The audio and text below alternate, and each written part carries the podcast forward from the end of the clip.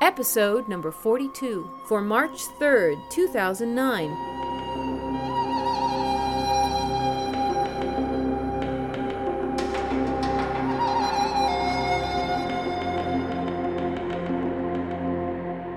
Hello, this is Rachel Swirsky, Podcastle's editor. Some years ago, I read an interview by fantasy and science fiction editor Gordon Van Gelder that stuck with me. Some people are lactose intolerant, he said. I'm elf intolerant. Well, I thought, me too. I'm elf intolerant. Further, I thought, what better way for me to deal with that as an editor than to confront my dislike of elves and find those pieces of fiction that take the elf stereotype and do it up right? So I bring to you March of 2009, Podcastle's Elf Month. We'll be bringing you full length and flash fiction about elves from a number of fantasy luminaries, including Jeffrey Ford and Nina Kiriki Hoffman. Today's elf story, De La Tierra, was written by fantasy luminary Emma Bull, author of urban fantasy novel War of the Oaks, along with six other novels. She's been nominated for a number of awards, including the Hugo, the Nebula, and the World Fantasy Award. She lives in Arizona with her husband, Will Shetterly. De La Tierra first appeared in the Faery Reel, edited by Ellen Datlow and Terri Windling. It's read for us by Bill Ruhsam. Bill produces Talking Traffic at www.talkingtraffic.org, an educational podcast about traffic, transportation, and mobility issues for the everyday person. Links in this intro are available on our website, podcastle.org. Enjoy the story. De La Tierra by Emma Bull. The piano player drums away with her left hand, dropping all five fingers onto the keys as if they weigh too much to hold up. The rhythms bounce off the rhythms of what her right hand does, what she sings. It's like there's three different people in that little skinny body, one running each hand, the third one singing. But they all know what they're doing. He sucks a narrow stream of Patron over his tongue and lets it heat up his mouth before he swallows. He wishes he knew how to play an instrument. He wouldn't mind going up at the break, asking if he could sit in, holding up a saxophone case maybe or a clarinet.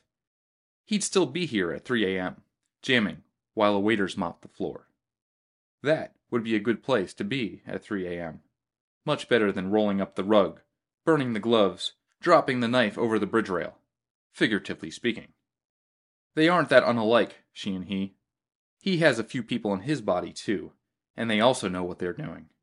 The difference is, his have names. Algo mas? The wide faced waitress sounds Salvadoran. She looks too young to be let into a bar, let alone make half a bill a night in tips. She probably sends it all home to Mummy. The idea annoys him.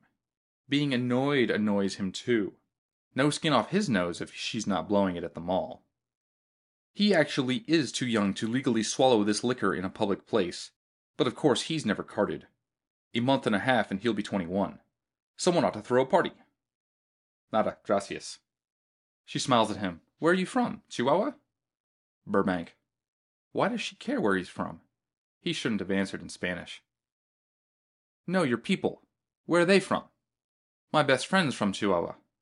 You look kind of like her brother. Then he looks like an American. She actually seems hurt. But everybody's from someplace. Does she mean everybody? Or everybody who's brown like us? Yep, welcome to Los Angeles. He and the tequila bid each other goodbye, like a hug with a friend at the airport.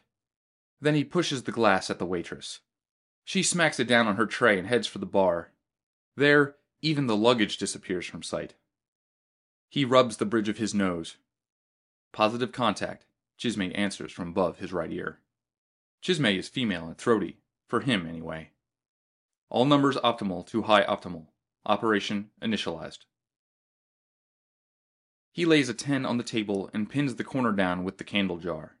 He wishes it were a 20, for the sake of the Salvadoran economy. But big tippers are memorable. He stands up and heads for the door.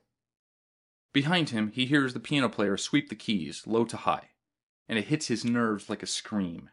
He almost turns. Adrenal limiter enabled. Suppression under external control. Just like everything else about him, all's right with the world. He breathes deep and steps out into the streetlights and the smell of burnt oil. The bar is in Koreatown. The target is in downtown LA proper, In the jewelry district.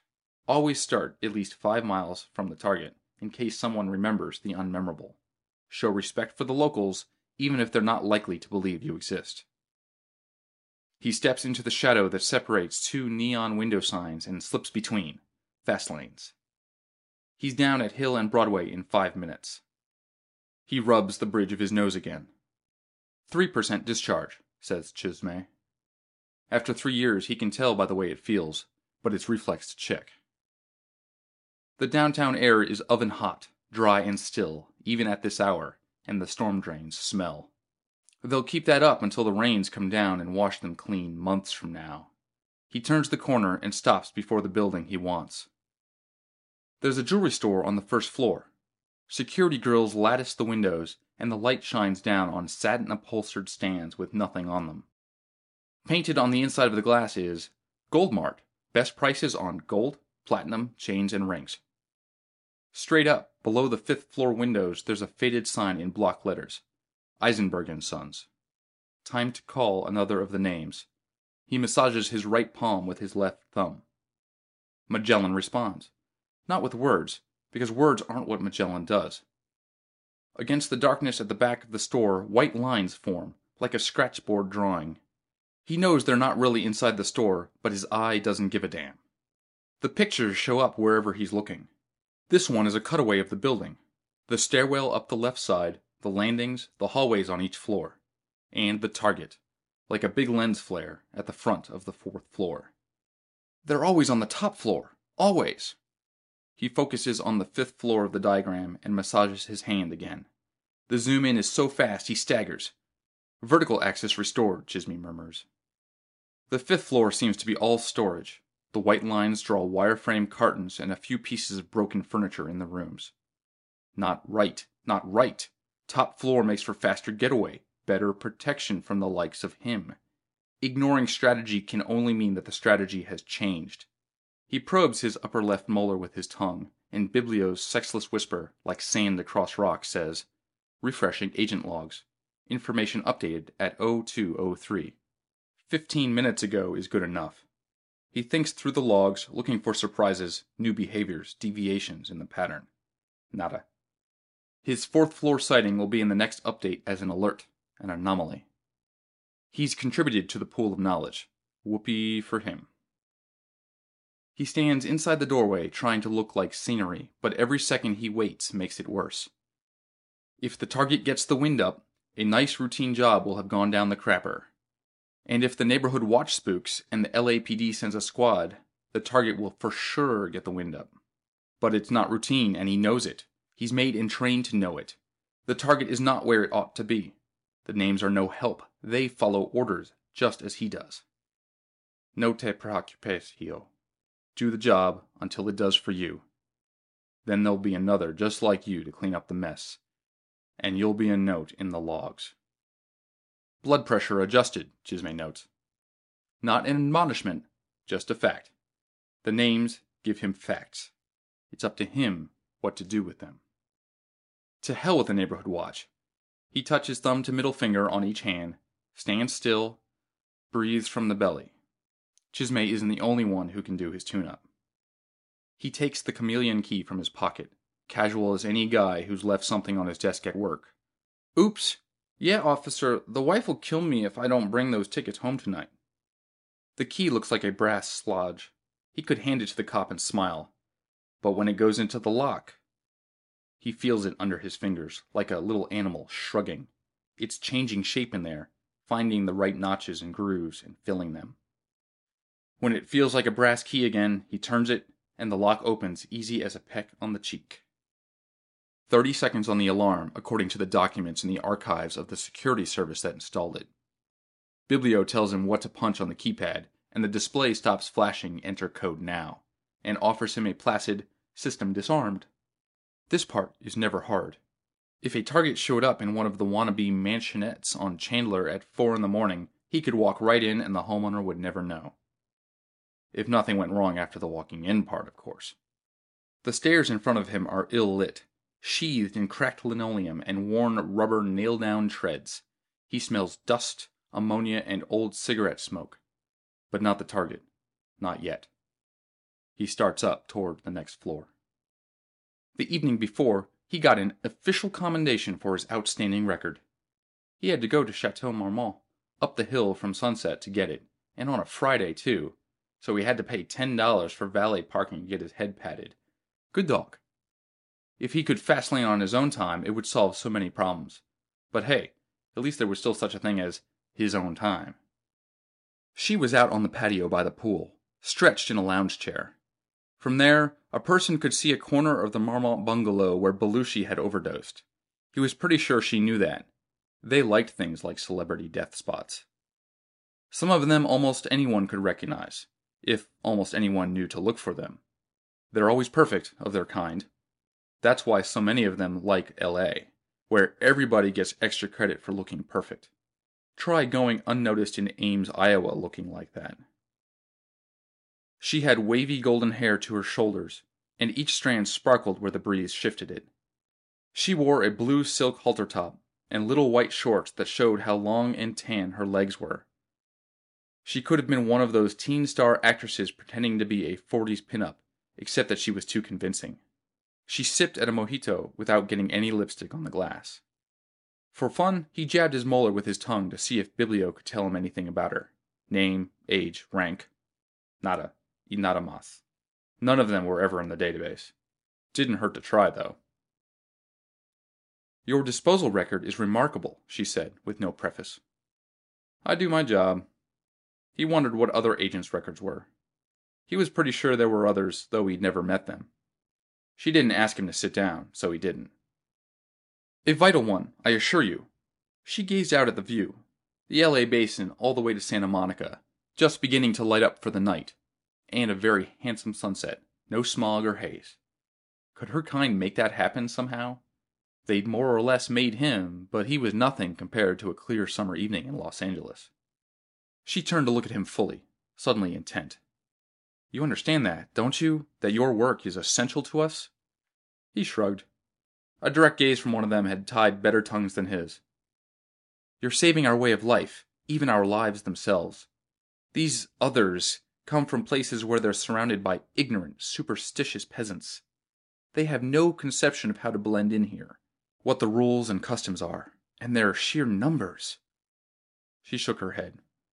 A stupid mistake by one of them, and we could all be revealed. So, it's a quality of life thing? he asked. I thought the problem was limited resources. She pressed her lips together and withdrew her gaze. The evening seemed immediately colder and less sweetly scented. Our first concern, of course. We're very close to the upper limit of the carrying capacity of this area. Already there are. She closed her tilted blue eyes for a moment, as if she had a pain somewhere. Empty spots. We are the guardians of this place. If we let these invaders overrun it, They'll strip it like locusts, as they strip their native lands. A swift movement in the shrubbery, a hummingbird, shooting from one blossom to another. She smiled at it, and he thought, lucky damned bird, even though he didn't want to. I still don't get it, he said, his voice sounding like a truck horn after hers. Why not help them out? Say, Bienvenidos, brothers and sisters, let's all go to Disneyland. Then show them how it's done, and send them someplace where they can have their 40 acres and a mule. They're just like you, aren't they? She turned from the bird and met his eyes. If he thought he'd felt the force of her before, now he knew he'd felt nothing. Nothing. Have you seen many of them, she asked, who are just like me?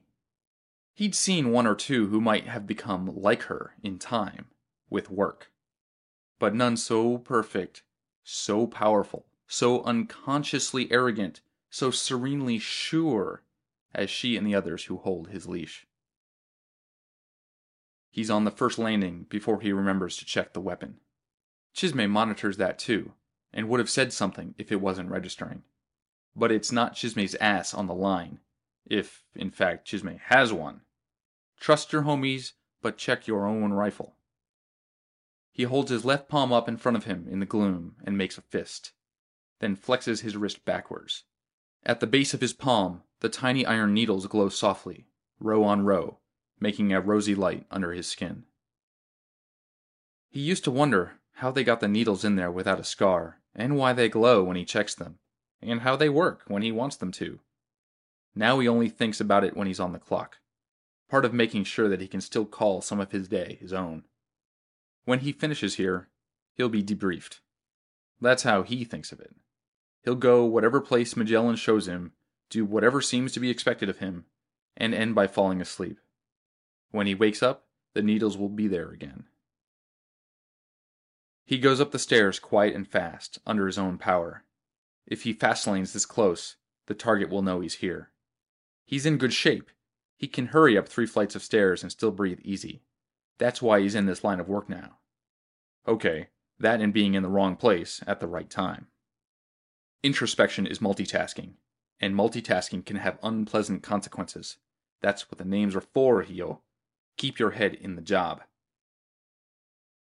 Half the offices here are vacant. The ones that aren't have temporary signs, the company name in a reasonably businesslike typeface, coughed out of the printer and taped to the door. Bits of tape from the last company's sign still show around the edges. The hallway's overhead fluorescent is like twilight, as if there's a layer of soot on the inside of its plastic panel. At least it's all offices. One less problem to deal with. Gracias a San Miguel. Plenty of the buildings on Broadway are apartments above the first two floors, with mom and dad and four kids in a one bedroom with not enough windows and no air conditioning. People sleep restless in a place like that.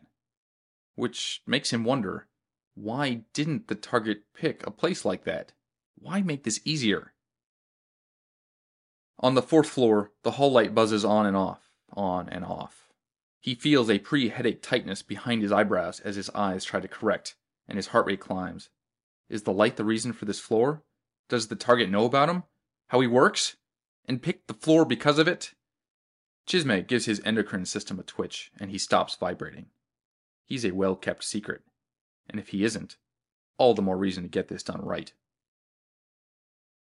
He walks the length of the hallway, hugging the wall, pausing to listen before crossing the line of fire of each closed door. He doesn't expect trouble until the farthest door, but it's the trouble you don't expect that gets you. Even to his hearing, he doesn't make a sound. Beside the last door, the one at the front of the building, he presses up against the wall and listens. A car goes through the intersection below. A rattle on the sidewalk may be a shopping cart. Nothing from inside the room. He breathes in deep and slow, and smells, besides the dry building odors, the scent of fresh water.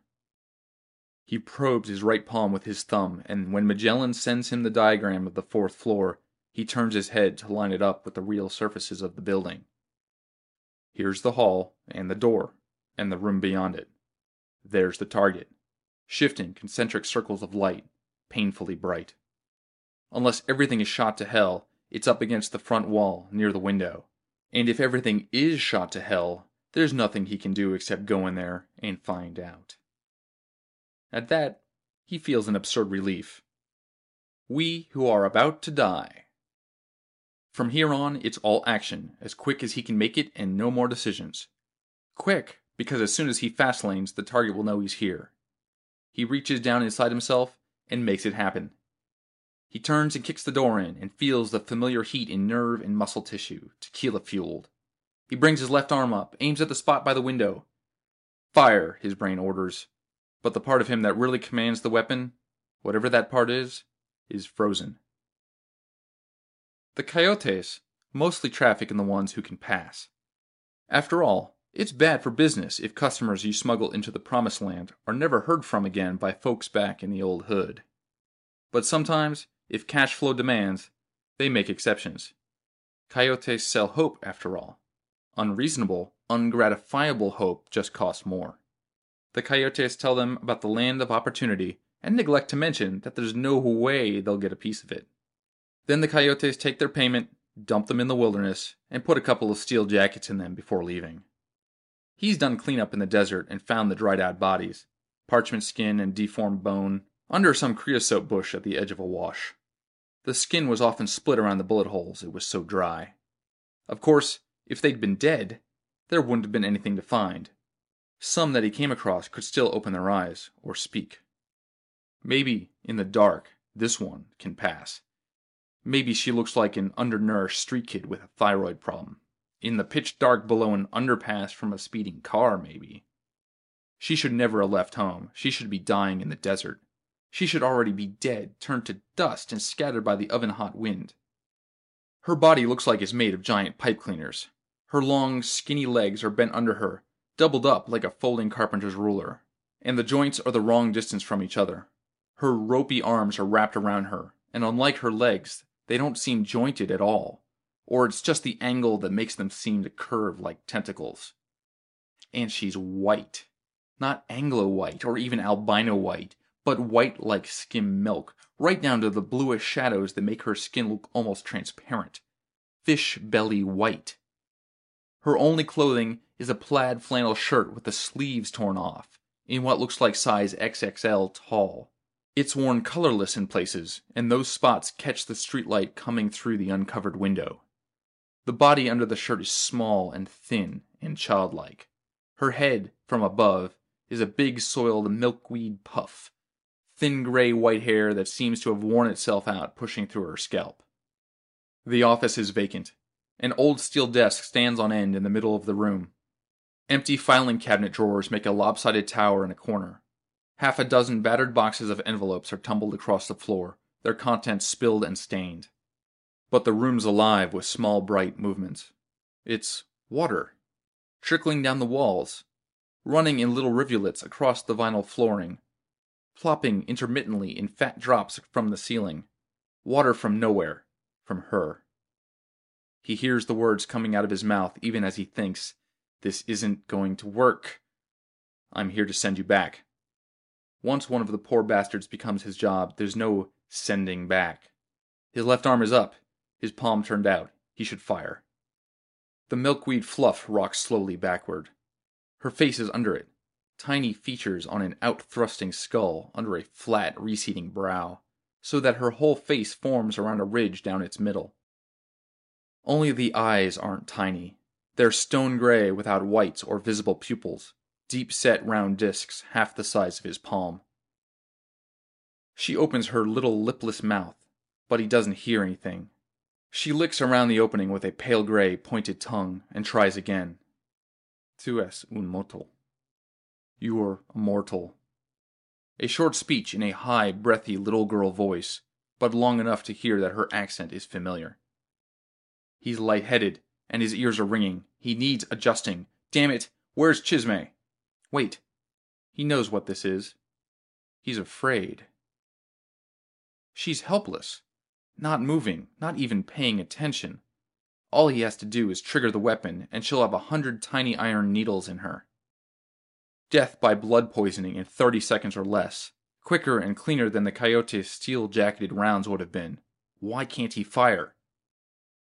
He tries again, in Spanish this time, as if that will make it true. I'm sending you back. Something around her brows and the corner of her eyes suggests hope. She rattles into speech, but he can't make out a word of it. He recognizes it, though.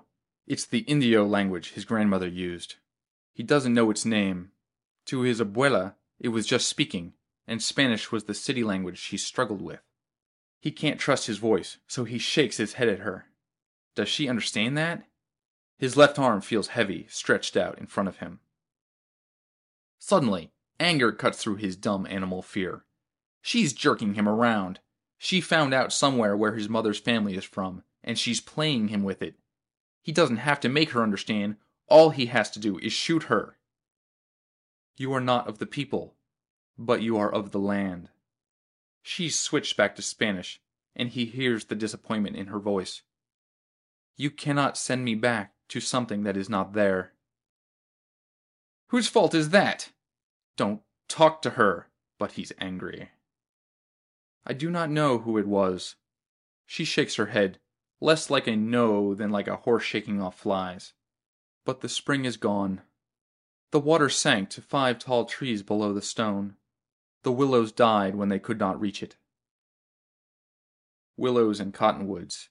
They mark subsurface water like green surveyor's flags all through the dry country. He remembers willows around the springs in the hills behind his grandmother's village. So you're going to move north and use up everything here, too? K? Her white flattened brow presses down in anger or confusion, or both. How can I use up what is here? It is so different here the water, and the land, and the stone. There has to be a correct answer to that. Those who sent him after her probably have one, but he's not even sure what she's asking, let alone what he ought to answer. Nothing, you moron! And what does he expect her to say? See, see, I'm here to steal your stuff. They both know why she's here. If she'd just make a move, he could trigger the weapon. We keep, not use. How to say. She blinks three times, rapidly, and it occurs to him that that might be the equivalent, for her, of gazing into space while trying to remember something. Protect and guard. Is it not so here? Mortals use. We protect and guard. They ask for help, water for growing, food, health and strength for their children. They bring tobacco, cornmeal, honey to thank us. We smell the presence and come. Do the people not do this here? He tries to imagine that piece of blonde perfection by the Chateau Marmont pool being summoned by the smell of cornmeal and doing favors for the campesinos. The word triggers his memory, like chisme toggling his endocrine system.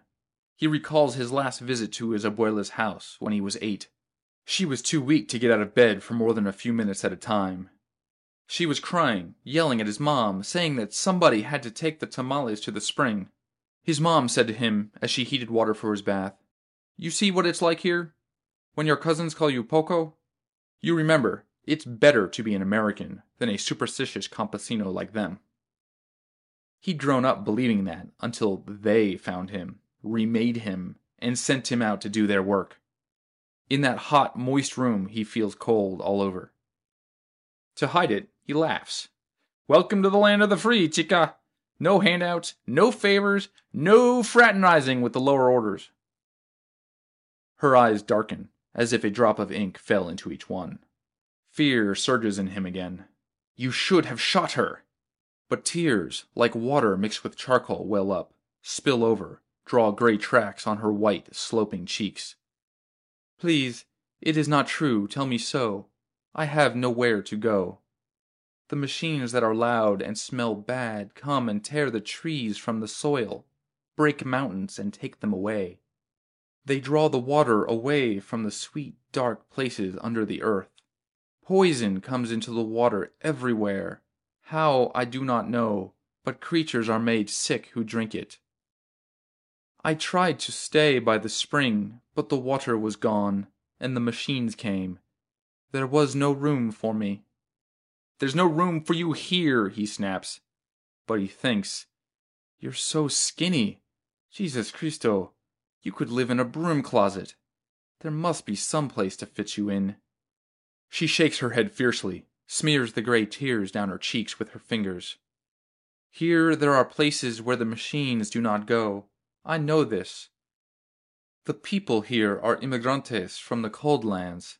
They must know how it is. They will understand, and let us help them guard the land. Already there are empty spots, the blonde by the pool had said. But just this one little one? Would she be so bad? No, all of his targets were each just one. Together they were hundreds. They're guarding it from all of you so you don't use everything up like locusts. She goes still as a freeze frame. Mortals use, the people guard and protect. Surely they know this. What is she saying? The power, whatever it is in the land, it's drying up. The people let the magic run through us like water through our fingers. We do not hoard it, or hide it, or wall it in. If we did, it would dry up, yes. Who told you this lie? They did. The ones like you. Have you seen many who are just like me? He hears the blonde saying, in that voice that makes everything wise and true. She hasn't moved, but she seems closer. Her eyes wider, her hair shifting like dry grass in the wind. There's no wind. He wants to back away, run and he remembers that night in his grandmother's house, after the fight about the tamales. He remembers being tucked up in the blankets on the floor, and not being able to sleep because it stayed in his head. The angry voices, his abuela crying, his mama cleaning up after dinner with hard, sharp movements. Nobody's mad at you, he'd told himself, but he'd still felt sick and scared. So he was awake when the tap, tap, tap sounded on the window across the room, on the glass bought with the money his mother had sent home, and he'd raised his head and looked. The next morning, he told his mother he'd had a bad dream. That was how he'd recalled it ever since a bad dream and a dislike for the little house he never saw again. But now he remembered. That night he saw the devil come to take his mother and grandmother for the sin of anger. He'd frozen the scream in his throat. If he screamed, they would wake and run in, and the devil would see them. If it took him instead, they would be safe. What he'd seen before he'd closed his eyes to wait for death was a white face with a high, flattened forehead, gray disc eyes, and a lipless mouth, and thin white fingers pressed against the glass. It was her, or one of her kind, come down from the spring looking for the offering. It is not true, she hisses, thrusting her face forward. None of my kind would say we devour and destroy. This is mortals' lies, to make us feared, to drive us away. He is afraid of her. He could snap those little pipe cleaner arms, but that wouldn't save him from her anger. It rages in the room like the dust storms that can sand paint off a car. She has to be wrong. If she isn't, then for three years he has. He had no choice, did he? Three years of things, hundreds of them, that should have lived forever. Your kind want you kept out, he spits back at her. You don't get it, do you? They sent me to kill you. He'd thought she was still before. Now she's an outcrop of white stone. He can't look away from her wide, wide eyes. Then her mouth opens and a sound comes out, soft at first, so he doesn't recognize it as laughter. You will drive us back or kill us? You are too late. Jaguars have come north across the Rio Grande. The wild magic is here. We will restore the balance in spite of the ignorant immigrantes. And when we are all strong again, they will see how weak they are alone. She moves. He thinks she's standing up, all in one smooth motion. But her head rises, her arms shrink and disappear, her bent legs curve, coil. He's looking into her transformed face, longer, flatter, tapered, serpentine. The flyaway hair is a bush of hair thin spines. Rising out of it are a pair of white, many pronged antlers. Their points scrape the ceiling above his head. The cloud of tiny iron needles fills the air between him and her, and he thinks, Did I fire? But by then she's behind him. There's a band of pressure around his chest. He looks down to see her skin, silver white scales shining in the streetlight, as the pressure compresses his ribs, his lungs. She's wrapped around him, crushing him. Chisme will know when he stops breathing, when it's too late. The room is full of tiny stars. She's so strong he can't even struggle, can't cry because he can't breathe. He wants so much to cry. The room is black and far, far away. He feels a lipless mouth brush his forehead and a voice whisper, Duermes, Hijo, y destratas a un mundo más mejor. The next world is supposed to be better. He hopes that's true. He hopes that's where he's going. He lies with his eyes closed, taking stock. His ribs hurt, but he's lying on something soft. Hurt means he's not dead. Soft means he's not on the floor of that office in the jewelry district waiting for help. He listens for the names. Nothing. He's alone in his head. He opens his eyes.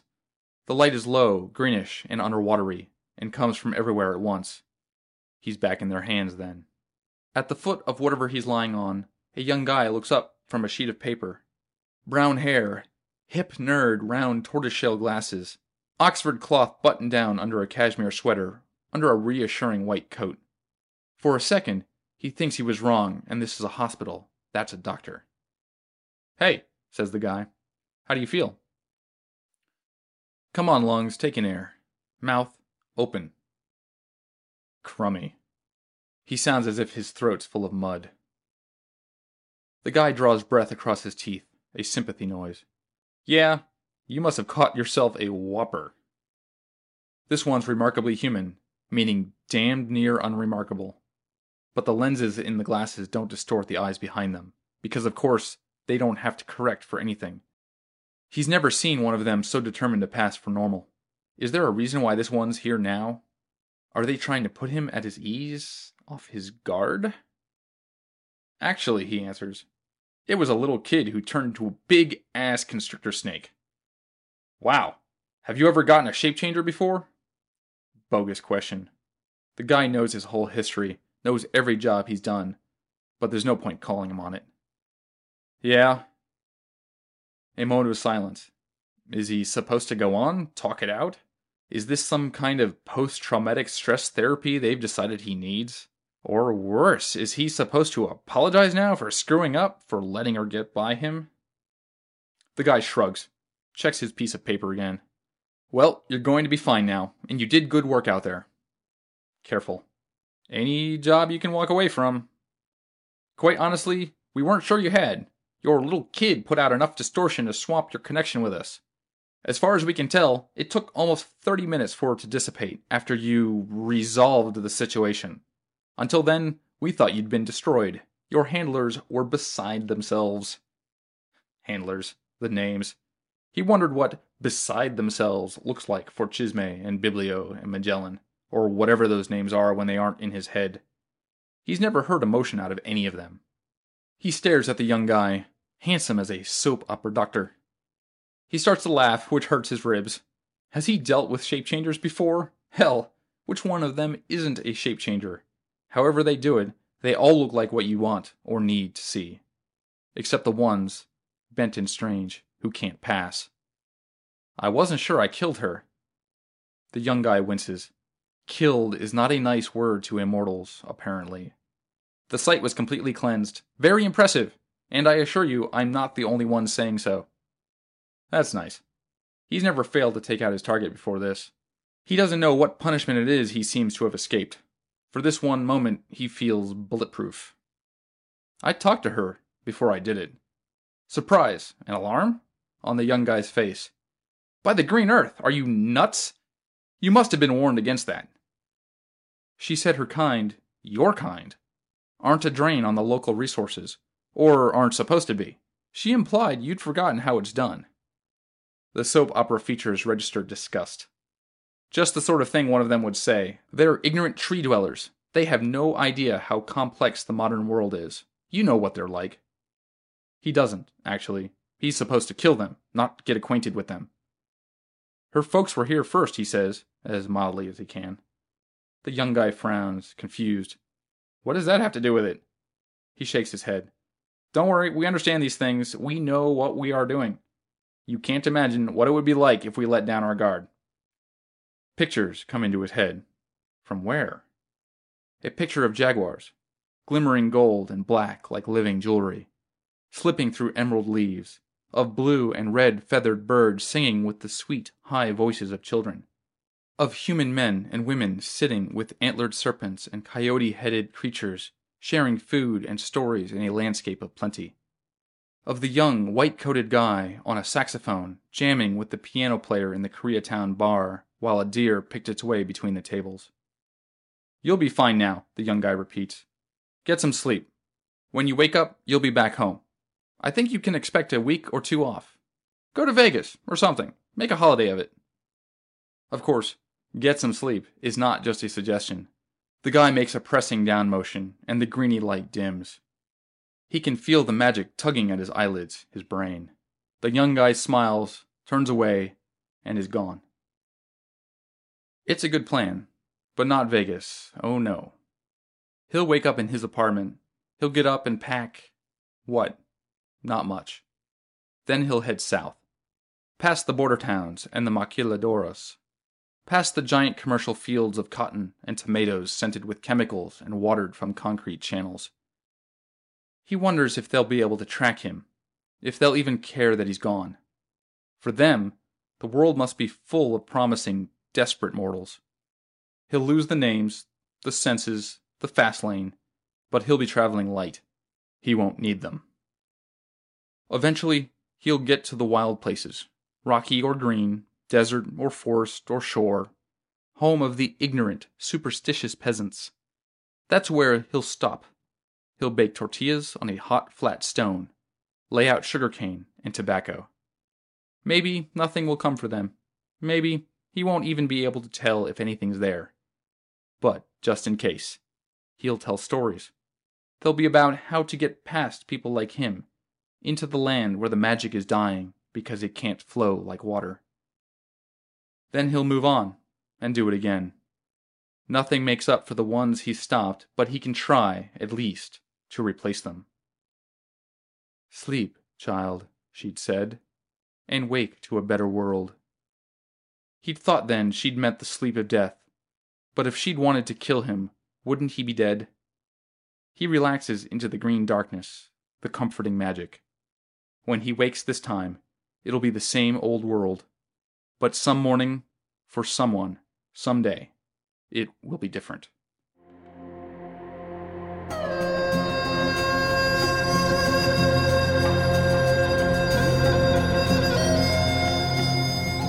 Episode number 37 was Peter Beagle's Gordon, the Self Made Cat.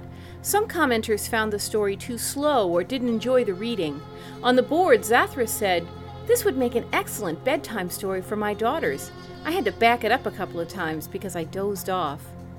But Peter Tupper wrote, I thought this was well written and well performed, and an interesting parable about self improvement. I could even imagine the illustrations for the children's book version of this, with a somewhat disturbing image of a formerly cute mouse self transformed into a pointy eared, slit eyed, slinking cat. However, I think the author copped out by arranging things so that Gordon is only an academic cat and never put in a position where his loyalty to other mice conflicts with his self improvement drive. Does Cat School never make its students do practical exercises in mouse hunting? When Gordon unwinds in the faculty lounge, does he just politely abstain when the other professors nosh on his relatives, served up with bruschetta on rye crackers? And Talia said, I actually loved the reading. Brought a lot of character to it, I thought, a good match for the fable like feel the story had for me. On the blog, Julio wrote, I do think it offers a moral lesson challenging the notion that you have to stay put in the class you were born. The father mouse even so much as admits that it's very honorable to be hunted, as if different classes of society were something so different as being different species of animals. And George was enthusiastic. Magical, he wrote. I love it, love it, love it. Engagingly imaginative with a sweet twist, and G rated too. Excellent writing and superb voice work. If you've got an opinion about today's episode, come on over to forum.escapeartist.info and let us hear about it. Podcastle is a production of Escape Artists Incorporated and is distributed on a Creative Commons Attribution Non Commercial No Derivatives license. Share it, but don't change it or sell it. Our theme music is by Shiva in Exile. You can find them at magnatune.com. You can discuss this episode of Podcastle or nearly anything else on our forums. Just visit forum.escapeartist.info. And if you like science fiction or horror, be sure to visit our sister podcasts, Escape Pod and Pseudopod. And if you enjoyed this episode, tell a friend, or post to your blog about it, or consider donating via the PayPal link on our site. A Chinese proverb says, Beautiful or not, it is my native land. Kin or not, he is a fellow countryman.